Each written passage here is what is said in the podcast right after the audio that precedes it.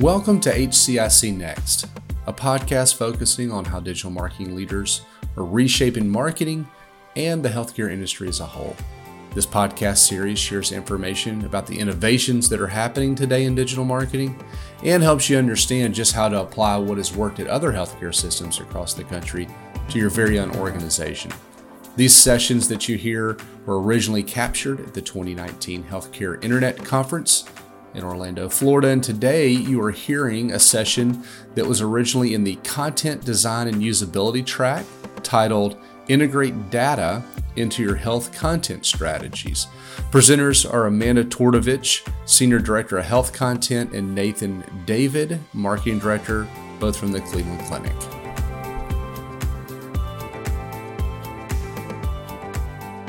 Good morning, everybody.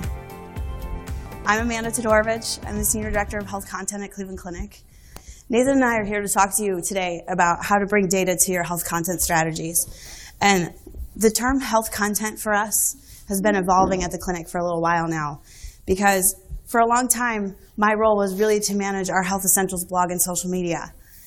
And I lived on an island doing that, heads down, and we'll talk more about that. But in the last 18 months, that has broadened to include our health library content. So the A to Z health information stuff. So a lot of what we're doing now and what we're going to talk about today is, is emerging as we sort of think about how we bring this health content landscape together. Because what we've learned is it's the same audience. It's the same users, the same people who are looking at both types of content. So how do we marry the blog our institute content on the website and this health library asset that we have. At the same time, we've reorganized our entire department and division to align to this and to integrate some new people and some new teams. So we've been going through a lot of change, but some of what we've done that's led to our success has been constant. So there's a lot of elements of this that if you've heard me present before will sound very familiar. But um, again, it's more holistic. It's broadening the scope of it and really thinking more about that health content journey that we know our patients are going on every day. So with that, Nathan, his role as our organization has also changed. So he's been the director of content growth for us since June. Mm-hmm. And what does that mean? Bas- basically, content growth is anything to increase the amount of traffic that we have going to the different health content channels that Amanda just talked about. So under me, uh, I have the purview of analytics because that's how we measure growth. Uh, under that, we have email, social, video, and SEO. And so those are the main channels that we use to drive traffic to our different channels. And um, then we obviously measure all of that with data and analytics. So I'm going to talk a little bit more about strategy, and then Nathan's going to jump in and talk a lot more about tools and actually how we do some of that measurement. But I think one of the most important things to keep in mind is uh, for a lot of us, what drives your content strategy tends to be internal politics. Who's asking the most? Who's screaming the loudest? Who's the most important person asking for something? That tends to be how we choose to do things. Who suffers when that drives our strategy? Our users. They're not getting what they want, they're getting what we're pushing at them, right? We spend a lot of time talking about institutes and departments and programs and centers. Everybody wants all that stuff all over the website. The reality at Cleveland Clinic is that's 2% of our total traffic. When you combine all the institutes, all the services, all the programs. Where are people spending time? Health content. Health Essentials and the Health Library are 83% of our total web traffic. So while we spend more time politically navigating our way through this, the reality is we need to be spending more time thinking about the questions those potential patients are asking. We also tend to get hung up on this part, right? ROI, drive people to make appointments. This is really hard to do in healthcare. And it's really hard to do with any kind of content marketing. Because really great content is about trust and relationships, right? And when you get stuck in this place, trying to push services at people, trying to get them to take an action they're probably not ready to take, they bounce, they leave, they don't trust you because they think all you care about is your bottom line. I was in a meeting with Google recently, they shared with me research, original research they did that said 75% of consumers think that hospitals put profits before patients. So if all we do is push content at them that's promoting our high ROI surgeries, what do you think they think we want them to do? Right? And we evade the trust in healthcare. It's a problem. It's a big problem. So your content strategy can't be based on this, really. And it can't, it cannot drive your overall approach to your website either. And I think that a lot of times this is what happens too, especially when you look at, again, that 2% slice of what you're putting on your websites. There's a lot of this, we have to put the program there, we have to put the center there, or no one will know it exists. Well, the reality is most people find things on your website by going to Google, first and foremost. So if it doesn't exist in Google search results, it doesn't exist. Right? So no matter what you put on your website, if it's not discoverable, if it's not optimized for the way people are asking those questions or seeking those services, it doesn't matter. So I also like to use this analogy because I think that this is where most of us find ourselves. If you imagine every one of those wads of paper as a request for content that comes at you, and people throw them at you every day, stop by your cube, email you, right? I need this, I want this this doctor needs volume, this doctor is complaining, we need this, we need this, we need this, we need this, we need this, we need this. Your strategy becomes survival of digging yourself out of that mess.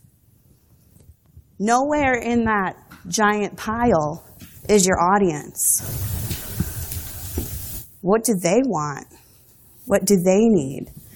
So when we talk about data and how to bring data to your content strategy, what we're really talking about is how to bring the voice of your audience to the conversation.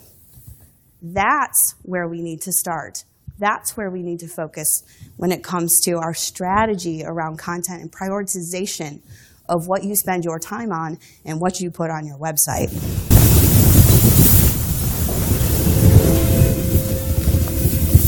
Alexa, please give me my flash. Here's your flash briefing from Cleveland Clinic. Today's health tip.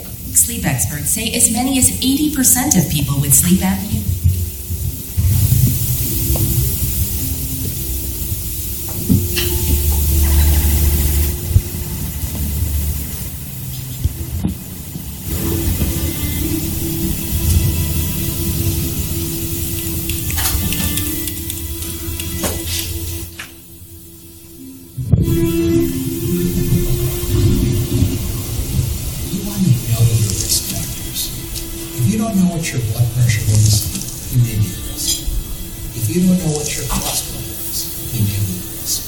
you're overweight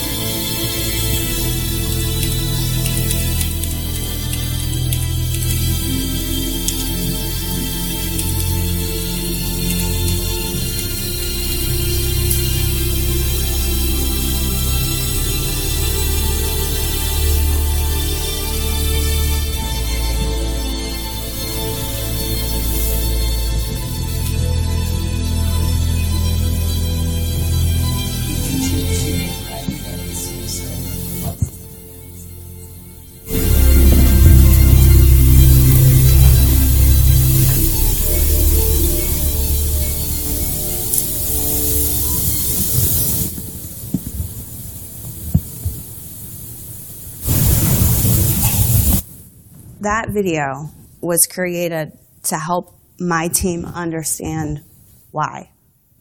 Why do we do this? Why are we obsessing over these numbers? Why are we digging into this data so critically? That's it. And our strategy can honestly be boiled down to two words be there.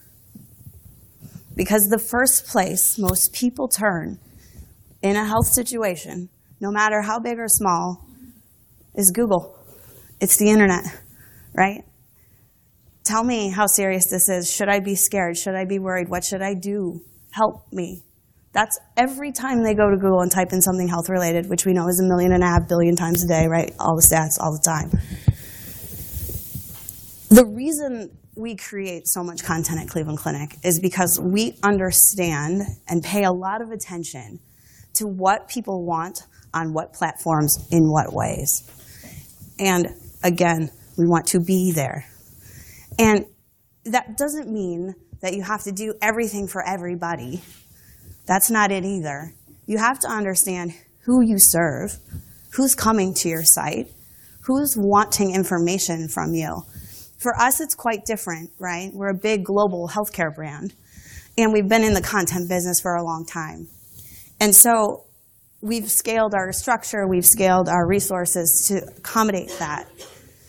No matter what slice or how big or how small you think about this, the foundational approach is still the same. It's still about understanding the questions your patients, your audiences are asking you to answer for them, right? And a lot of times that doesn't necessarily fall into this health content bucket for many of you. But for us, it's a huge part of what we're doing. Health Essentials has been publishing three to five articles every day for seven years. It's a lot of content. Tack on an A to Z health library, all original content, thousands and thousands of pieces of content, and it's still not enough. We still have gaps. There's still things we don't cover. So, how do you determine what to write about, what to do, how much content should you create? Do you need a podcast? right? A lot of times, think about this, most of that decision making isn't based on what do your audiences want or any metrics. It's based on someone telling you we need to do it. We're guilty of it. I'll tell you right now, that's why we have an Alexa skill. It's not because there was some like huge demand for a health tip on Alexa. Nope. We need to do voice. We need to figure it out. But I'm okay with that because what we've done since is learned a lot about what that audience does want, what they will engage with. It was an experiment for us. It was a dabble in voice. Let's see what it's all about. And that approach, you're going to hear from us a lot. This idea of iterating your way through it and learning as you go and understanding what it means. I'm not up here to tell you you have to do this big comprehensive analysis and understand everything from the get go. That doesn't work either. Things change and evolve, and what Health Essentials was in 2012 to what it is today is drastically, dramatically different in how we decide what to do and what actually gets published. Some of our best, most trafficked pieces of content right now today are from 2015. It's not what we publish today. So understanding that shift and really being open and willing to evolve and understand data enough to continuously iterate and optimize and improve is really what's led to our success. So Health Essentials today gets over 7 million visits a month. When I walked in the door in 2013, the site was already up. It's called Health Hub then, getting about 200,000 visits a month. Six months later, from the time I started, we were at a million visits a month. Do you know what we changed? One fundamental thing. My first day on the job, I was handed a spreadsheet. It was 50 pages of ideas from our service line marketers of what they wanted us to write about. And we would meet with them, and they would tell us the priorities. That was the immediate shift. Shut it down. That's not how we're going to do this. What are people actually clicking on? What are people actually engaging with? And at that time, it was mostly social media driven. 60% of our traffic at that point was from Facebook. So who's that audience? What does she want? What is she clicking on? What is she engaging with? Who else is she following? Tell me more about her. And let's prioritize against that. 200,000 to a million in six months. That is it. We didn't do any more content. It has been three to five a day since day one. Every day, how do we get better? How do we iterate our way through this? What can we test? What can we change? What can we try? What can we learn? Those numbers, 7 million is amazing. But what that tells me, 7 million people thought our content was good enough to help them. We were there 7 million times. You have to make your audience your universe. You have to know who they are. You have to understand what value you can provide to them. Right? Nobody wants to follow a hospital on social media. Nobody wants to be sick. And if they're sick, they don't want to be reminded of it 24 7. You have to find a way to make your content mean something and matter and be helpful. You have to give them something, not always take, right? As marketers, we're really guilty of this. We want their email address. We want to make them a lead. We want to push them through the funnel. We want them to make an appointment. We want them to convert. Who are they? What matters to them? Where are you in their life? What does it mean? You have to listen. Data is their feedback to you. You don't need to do tons of surveys. You don't need that pop up on your site every five seconds. What they're clicking on, what they're doing, how they're getting there, what they're doing next tells you enough. Right? Your social media data, your e newsletter data, all of it tells you something. But are you acting on it? Are you listening to it or are you just reporting it out? There's a big difference. You heard a little bit this morning about empathy and digital empathy, and I really, really love the concept of data driven empathy because, again, you're using the data to understand how they feel. What do they need? What do they want? So that's a big part of how we think about it. Empathy is a core value of the Cleveland Clinic. So when I talk to executives about what we're doing and how we're prioritizing content, especially to a clinical audience, who tends to be like, I don't have time for you. I don't have time to review your content because I'm busy seeing patients. Well, hold on. Because those patients are coming here before they come to you, right? So let's do this together. What questions are your patients asking you all the time that it would be really great if we answered for you on the website? When you review this content, think about it through that lens. Are we empathetic in our content? We're in the middle right now of a complete transformation of our tone of voice on our website to be more empathetic because it's effective because we've learned and we've tested and we tried it. So as we approach it and make that change, it wasn't like we're going out and telling the whole entire Cleveland Clinic, hey, we're rewriting the entire website. We need your buy-in and approval. No. Test, iterate, optimize. Hey, we tried this and it's working, so we're going to do it some more. Is a very different conversation than we're blowing up the website right? But we tend to do things the latter. We tend to plan out a redesign or an overhaul, and we want to like make these big sweeping changes, and we hire agencies, and we make big projects out of everything, not knowing if it's what your audience even cares about or wants, or it's going to make an impact on your results. So the more that you think about numbers as people and understand how that tells you what people want from you in your organization, I promise you the more successful you will be. If you're there, if you think about content as the hand, right? We love hands in healthcare all the time. Be there with the information they want. Nathan's going to talk a lot about how you know that. How do you figure out what they want? But from my perspective, in overseeing pretty much now all consumer facing content that we do, it doesn't matter if it's an Alexa tip or a podcast episode or a Facebook Live or an article in the library on our website. The bottom line is you have to think about each one of those things from the audience's point of view and make sure that the content delivers something that makes them feel good about your organization. Not leaving them more frustrated, not making them guess and pick and choose what to do, who to call, where to go next. Those paths, those connections how do you send them along if they have a question? If they need to make an appointment, are you giving them the right information to make the right appointment in that moment based on what you know about them? I can tell you right now, Cleveland Clinic is not there yet. This is a lot of what we're working on today.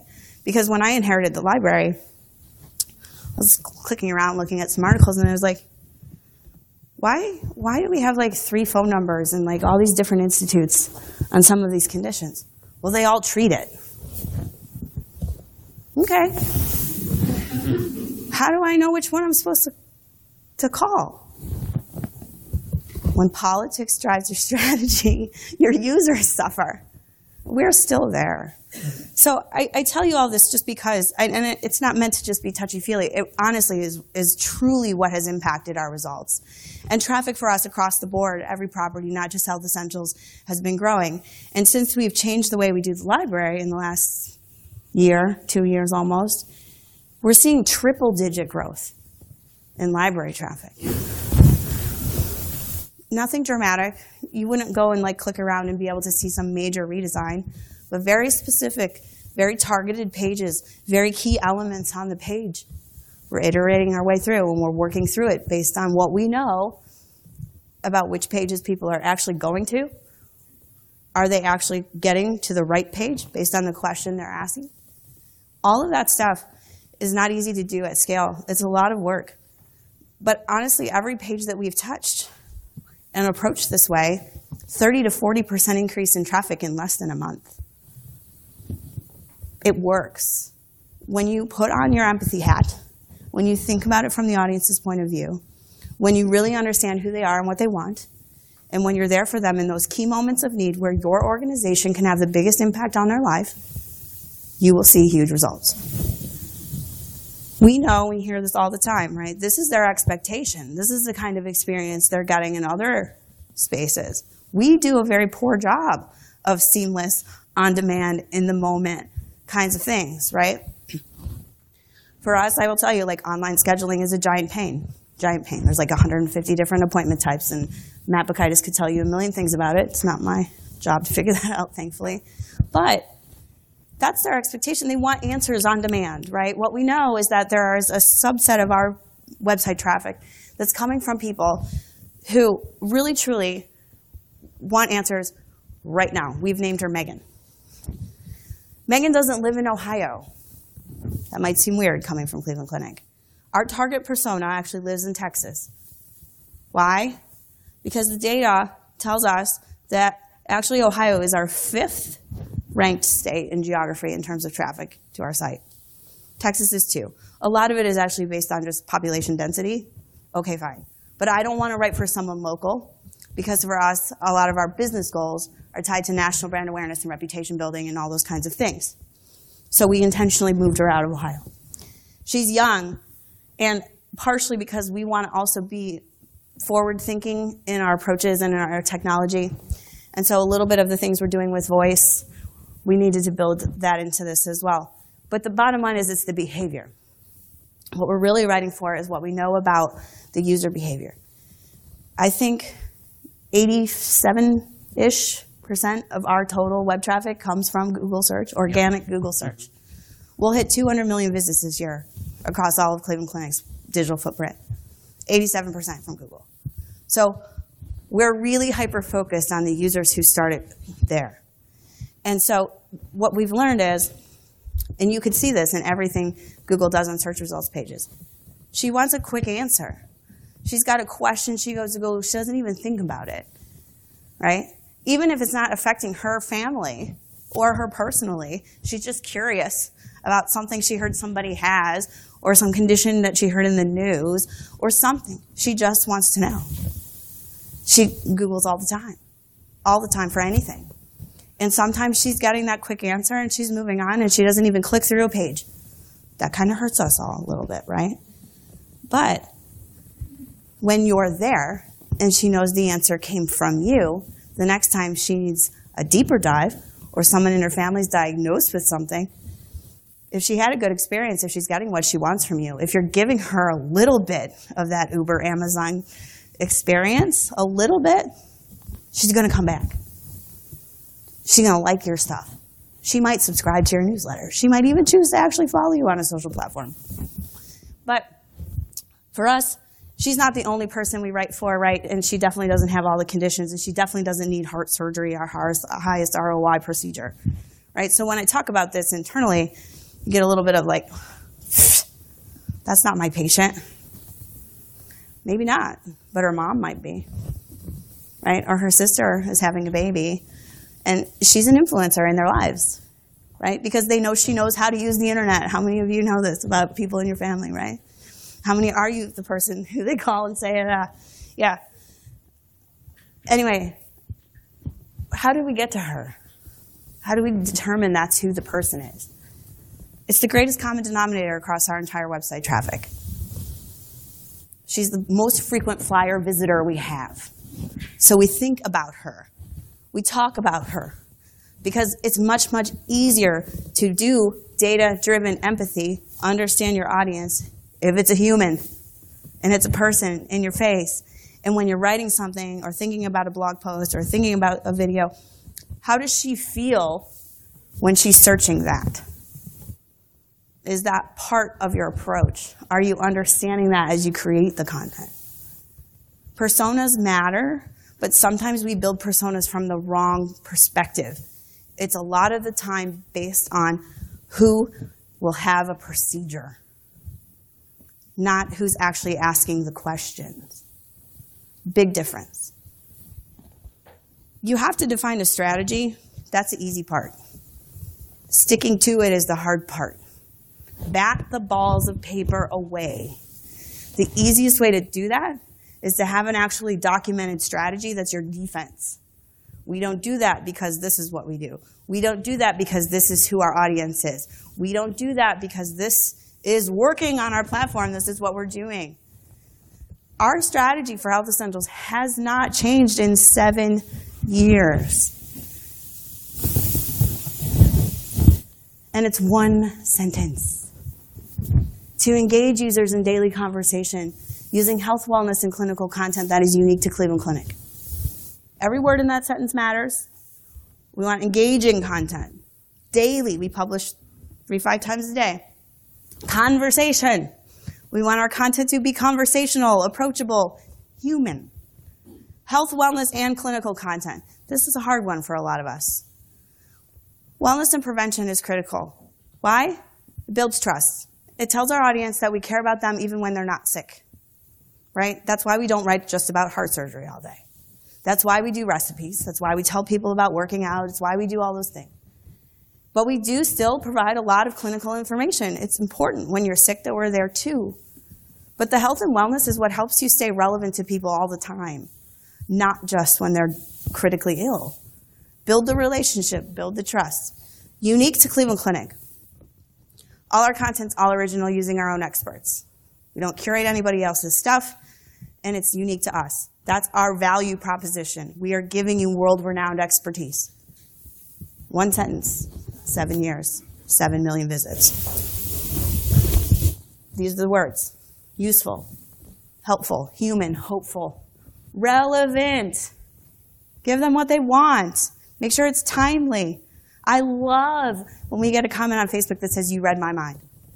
We're paying attention to what people are doing, thinking, wondering about today. Give them that stuff, even if it doesn't mean an appointment. You're understanding them, you're relating to them, you're building relationships, you're building trust. So when they need someone to take care of them or their family, they choose you, they think of you, they remember you. This is the model we follow for everything, regardless if it's health essentials or physician content or the library for that matter anymore. We create content and then we distribute it anywhere it makes sense. That doesn't mean it goes everywhere, and that doesn't mean it's all at the same time. We just look for every opportunity to get the most out of that piece of content that we can. And that doesn't just mean right now, today, when it's written, right? A blog post from 2015, if it's still accurate, can still do this now. We repurpose all the time. But it's got to be done in a strategic way. So there's differences in every one of those audiences right? The way they use the platforms, who they actually are demographically, geographically, their habitual use of social media channels, e-newsletters, distribution days and times, and all of that stuff. We measure and optimize and iterate every single one of those things. So the Facebook enterprise channel schedule on a Monday isn't the same as a Saturday, has nothing to do with the Twitter schedule and how many times we tweet, because they use the platforms differently algorithms change. We have to test and pay attention to that.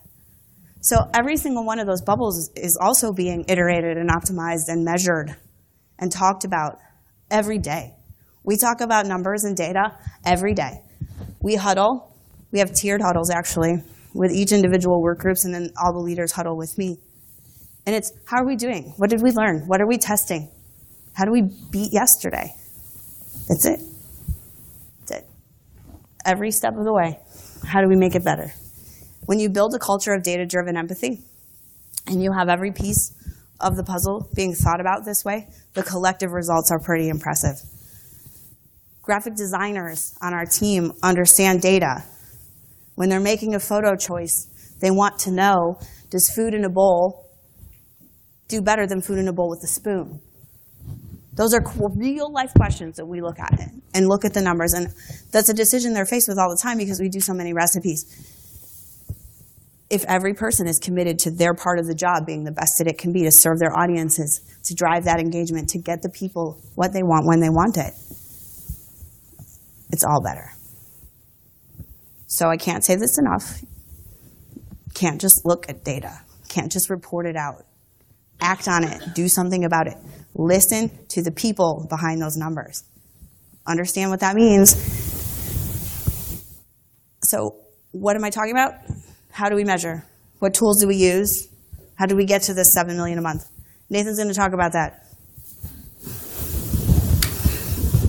So, Amanda talked a lot about listening to data, iterating, and that's what I'm going to talk about right now, as well as what tools specifically we use. What I love as I put this together is I didn't have to curate the tools because they're all free. So the tools we're using are tools that anyone can use. So it's not like we're spending thousands and thousands of dollars for special data that nobody else has access to. It's just that we're using these tools in a specific way. For the record, I refuse to pay a lot of money for tools.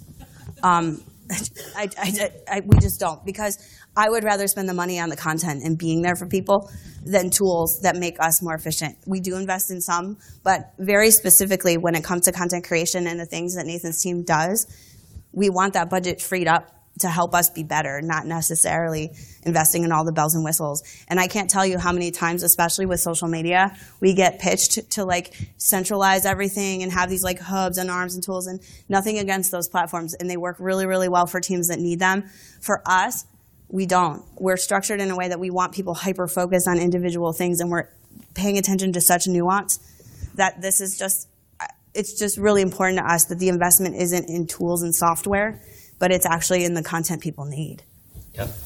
And Amanda's done a good job of bringing people onto the team and taking people already on the team uh, to really hold them accountable for an interest in data and incorporating data into their daily activities, their daily tasks. So my background is I was in the paid media space. So I worked at Cleveland Clinic. I was in charge of paid search. You would expect someone like that to be very data driven. I was in charge of analytics as well. Amanda recognized that, hey, we need more expertise like this on our team. And so now I'm doing the same sort of stuff I was doing for paid channels for content marketing. And so I think that's something that's very unique that we have data driven content marketing to the same caliber that our paid search team is doing attribution all the way down to contribution margin. So we have that expertise. We're just using it in a different way to drive awareness versus driving volume of patients. So what's the iterative process that we use? First, we question, identify, collect, and optimize. It's very similar to the scientific process uh, where you have hypotheses and then you test those. Uh, but this is how I broke down how we work through our data problems as well as our opportunities. So what business questions are we asking? Um, specifically, on my team, we're asking how do we increase awareness? National awareness is very important for us. Maybe for you, local awareness is very important. Well, how do we measure awareness? How many people are coming to our website? Specifically, how many unique users are coming to our websites? How many unique individuals are being exposed to the Cleveland Clinic brand and our expertise and are building a relationship and trust with our brand? Our paid search colleagues and advertising colleagues are more focused on driving patient volume and also contribution margin. So we're asking the question, how do we drive awareness and increase awareness? So we need to identify opportunities. We need to mine our primary data, third party data sources, utilize these tools, and leverage team member expertise to push forward and identify these high potential opportunities. One tool that we use is Google Trends for this. So, how many people are familiar with Google Trends? So, it's no secret. I think a lot of people are well aware of the utility of this tool. We use it the same way. We find it easier for writers to go into Google Trends than a lot of other tools because the user face is so simple, so straightforward. So, a writer can go in, plug in conjunctivitis versus pink eye, and figure out what has more search volume and how should they write the article so that the consumer can more easily find it and understand it. We use this to understand the consumer voice. So this isn't just numbers that are nice to have. We see them as this is the consumer telling you, I understand what pink eye is. I don't quite understand what conjunctivitis is. So when you write your article, please speak to me and use pink eye primarily, and then maybe say also known as conjunctivitis. So that's one example. Here's another example. Should we call it sports medicine? Um, how are people referring to this? Or physical therapy, orthopedic surgeon. Here you can see physical therapy is much more common than sports medicine, medicine, which is the internal way that we refer to this specific solution. So just looking, using this powerful tool to understand how to write and how to uh, position things in the consumer perspective. Here, it's not always that people are more used to the lay term. So, heart doctor is not as frequently searched as cardiologist. So, that might be a surprise. But always look, don't always assume that people use the less medical term. Maybe they are familiar with the more medical term when a writer's writing an article or you're coming up with a brainstorm of new topics another tool from Google, and spoiler alert, they're all Google tools. So it's not, I'm not a spokesperson for Google, but I just find that the tools are very useful. Um, people are the most familiar with them. And then when you use one suite of tools, it's easier to integrate and understand the relationships between the various tools within that one provider suite of analytics tools. So Google Correlate is built on some of the same logic that Google Trends is built on, except for it tells you what is correlated to a specific search. So here's an example. We have a writer who's going to write about paleo diets, and then it tells you what's related to the paleo diet. Here you can see sauteed kale, kale. So if we're going to write an article on paleo diets, we probably should have a component of the article that talks about kale and how to incorporate that into your diet. Google Correlate makes it easy for you to pair things together that consumers associate with one another because when searches in paleo diet go up, so do searches in kale. So there's a relationship there. Keyword Planner. So there's a lot of different keyword research tools that you can use. This is a Google version for keyword research, but you could also use Moz, you could use SEMrush, BrightEdge, there's a variety of different things. Keyword data is very, very important for our ideation and topic generation work. So we look at what are people searching for. We also look at uh, what our competitors already have topics on or articles on and see if we have gaps and opportunities to create more content on those specific areas. So a use case is to look through a specific theme, so dermatology, and see what is the most common search topics under that theme, and then you can build out and create articles there based on search demand and consumer data rather than your dermatology department saying, this is what we need to write on because this is my pet project, this is something new and super innovative but then you go look and no one's searching for it. No consumers really have any interest in that specific thing. So once you have identified the opportunity, the next step is to collect the data. So we identify an opportunity to write an article on the keto diet. We're not just going to write that article and then let it sit there and our work is done. We're all good. We've done what we needed to do. Instead, we actually collect data on how people are using that article, how many people are going to the article, and then we consolidate that data with other sources. So this one is pretty easily sum, summed up with web analytics. From a content marketing perspective, are you using Google Analytics, Adobe Analytics, something like Chartbeat, something like an attribution tool, Visual IQ? Are you using these tools? Again, Google Analytics is a free tool, which we use to measure the performance of your content.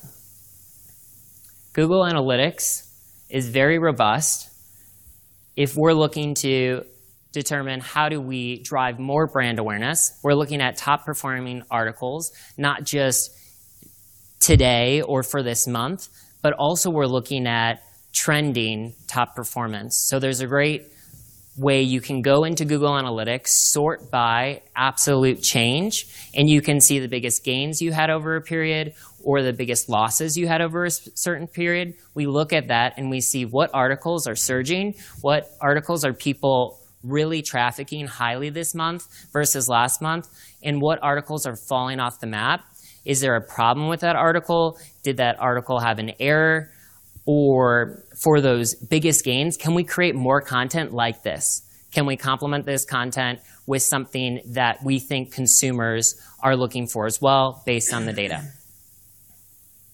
You also can understand where people are coming from. This is important for us because my team has a lot of different channels under it. Where do we spend most of our time? It's on SEO because 87%, as Amanda said, of our traffic comes from SEO. So if we're going to have, you know, if I have two free hours, I'm going to spend that thinking about SEO strategies and SEO optimization because that's where I can dr- drive the most incremental result. Here are some other examples of data sources that you can collect. I mean, there's really an infinite amount of data sources, but these are some that you might feel uh, strongly about pulling in. YouTube, Facebook, any sort of social. If you have CRM data, that could be helpful. And then email data is also very telling about how people are engaging with your content if you're sending out newsletters and information. Finally, the most important step is you need to optimize. So leverage tools to optimize based on the data that you collected. So optimize your gap identification, what articles you're going to write, so that the next time you come up with a list of articles for your freelancer or your content writer to write or physicians to write, that that list of articles is better than the list that you provided at the beginning of the month or last month. Also, are you optimizing the experience? And then ultimately, are you asking new questions? So once you optimize, what's the next thing? If we started by asking, how can we build awareness in Ohio, the next question could be, how do we build awareness in the Midwest? And then finally, how do we build awareness nationally? Yeah, I think this is the point where when I said, like, what did we learn? What are we testing next? That's the most critical, important part of what we're doing right? Every day we're learning something new. We're figuring out, you know, kind of what is the next question? What can we build on from what that learning was? And again, like Nathan said, it, we're n- never really done with this. It's just this constant evolution and understanding what's happening now because as much as we want to, you know, figure all this out, Google changes algorithms every five minutes, right? So the things you thought were working today might not work tomorrow. And if you're not paying attention, those big losses can be pretty detrimental, especially on some of your top performing pages. One fun fact on the one slide that showed, you know, some of our top performers, that leg cramps at night article in our library has been the number one most visited post for like two years straight. Mm-hmm. We could leave it there and let it be just fine, but we don't. Um, it stays number one because we optimized the page against what's happening today. We've added assets to it. We've made it more engaging. We've added multimedia components and imagery and illustrations and like have kind of blown that page out. And a lot of times people will say, well, why? It's, it's already getting all this traffic. It's a good page. Yeah, and if we left it sit there and didn't do anything to it, tomorrow it would not be there and it would not be ranking as high as it is and we would lose it. So it, you kind, it's like tending the garden a little bit, right? And you have to kind of pay attention to that because it's really easy to just get comfortable with what's working and just keep doing it. And I think that's one of the biggest takeaways for me in terms of leadership and how we've sort of evolved over the last five years is, yeah, you, we're successful. But no one ever told me you have to go from 200 to a million or a million to 7 million. We just were like, what if? What if we tried? What if we tweaked? What if we tinkered? And here we are now, and it's like tinkering on steroids every day. But, you know, it works. Mm-hmm. And a huge part of this optimize is how do we take that page, like Amanda said, and make it the best page on the internet? And a lot of what we're doing is not just writing net new content, it's going back, seeing what's performing really well, and saying, how can we make this page even better? Mm-hmm. Because we want to move it up further in search rankings, or because we want to be able to use it on social, in email again, and not feel bad that the publish date is so old and some of the content might be a little stale. So, how do we refresh and reinvigorate some of this content that has been on our website for a while? So, how do you optimize? If you want to get more clinical about optimization, one caveat I will say is we are very conscious to not be paralyzed by data. So, you could sit at your desk and test, test, test, test, and then by the end of the year, actually not have done anything. Because all you did was collected a bunch of data that said, hey, you know, that's not the best way, well, then maybe this, and then you're, you know, seeing if it's uh, statistically significant and all this stuff, and then you end up not making any changes. And so if the, the team comes up with an idea that makes a lot of sense, and we all agree we need to move forward with this. The data is directionally telling us that we should do this, then we do it. We don't wait for an A B test to tell us, yes, we were all right. But if we do that thing, then we do collect data, and if it was the wrong thing and performance starts to drop, then we might revert. But we have a bias towards action. We're trying to make things happen. Um, so that's just a caveat when we get into Google Optimize because you could Google Optimize everything. You could Google Optimize the title of every article and change it from the to uh to with, and that's not going to really drive value. Mm-hmm. Instead, use Google Optimize when you're making a change that you're really uncertain about and you just need some data. Uh, our product manager, Brian, who's here, does a great job of using Google Optimize when we sit in a conference room and we have a conversation and everybody's like, back forth and no one can come to a consensus. And then he comes back to the next meeting and he's like, I did an optimized test, it doesn't matter. Or I did an optimized test and this is the way we should go. Yes. And so that helps us to unstick us rather than falling back on this as a crutch and then it preventing you and paralyzing you from doing anything. So Google Optimize, what does it do? It's a free tool. You put code on your website, and you can change any sort of user displayed content, imagery, experience, and A-B test to see what performs better. It has the Google Analytics interface, so then you can see what was the conversion rate or the action rate that you were looking for. For us, it's did they proceed to the next page? Did they spend enough time on the page? did they um, scroll down to the bottom of the page? You can do things like that, but if you're doing paid search, things like that, from an advertising perspective, you can also say, did they fill out our form? Did they call the number? And so on and so forth. So we use Google Optimize in a way to break those ties and those conversations that get stuck. You can do it for your CTAs. We'll be doing a lot more of that. Yeah.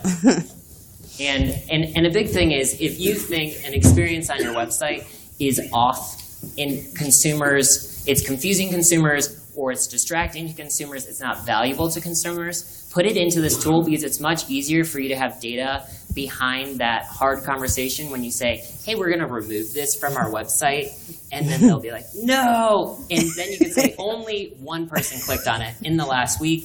And then that makes the conversation a lot easier. The last tool, which is my new favorite, is Google Data Studio. And so a lot of people talk about Tableau, um, Power BI, all these business intelligence interfaces. A lot of them are pretty expensive. And then there's pretty heavy lifting for you to figure out how to use them. Google Data Studio is a free uh, business intelligence dashboarding tool, and this is what we've been using for a lot of our reporting, and it's freeing up my analyst time from doing that constant back and forth with different stakeholders saying, what about this? What if you cut the data this way? What if you did this, this, or that? Or how do we just get summary metrics for everything? So this is a dashboard that we created that um, the first week that I was in the new role, and I said the most common question I'm getting is what is the traffic, what is the users, what are the page views for each one of our site sections. I just put it into a dashboard, so now when someone asks me, I'll be like, remember we have a dashboard, and it's right here. And so I don't have to have that conversation over and over again. Instead, my conversation is, what the is happening because this dropped, and then the Yeah. conversation is more productive, it's more actionable, and less just spitting out data when everybody needs the data.